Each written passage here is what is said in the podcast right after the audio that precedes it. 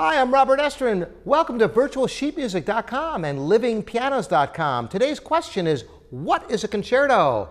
This is a wonderful question. The concerto goes back centuries and it's an important musical form. You may have seen my video on what is a sonata, and there are some similarities between sonatas and concertos we're going to cover, and one important distinction that separates concertos. So that's what we're going to hit today. Last week we talked about the sonata, and I used the famous Mozart sonata in C major K545.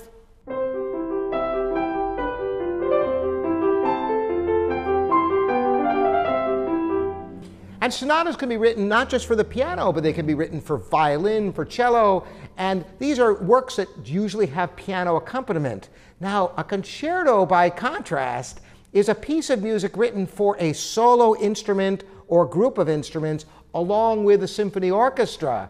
So typically you go to a concert and the second half may start with a concerto, and you'll have a pianist or a violinist playing solo right in front of the whole orchestra, backing them up.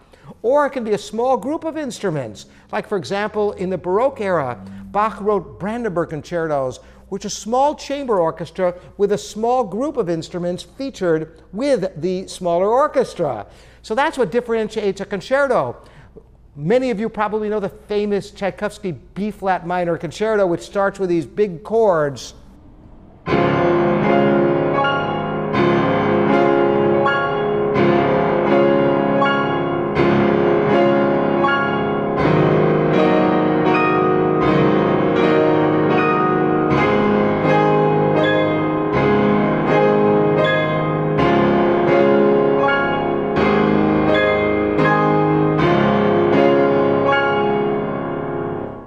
And it goes on, but while that's happening, the orchestra is playing.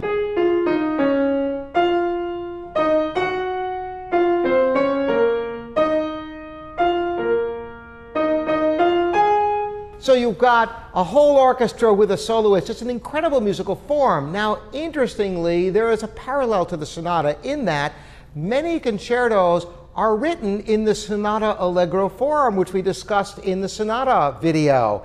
In fact, the introductions oftentimes in Mozart and Haydn concertos could be miniature sonatas into themselves before the soloist ever comes in. So there are many similarities in the structure of a concerto to a sonata, but the thing to remember is concertos are soloists or small group of instruments that are featured along with an orchestra. Thanks for joining me, Robert Estrin, here at virtualsheetmusic.com and livingpianos.com.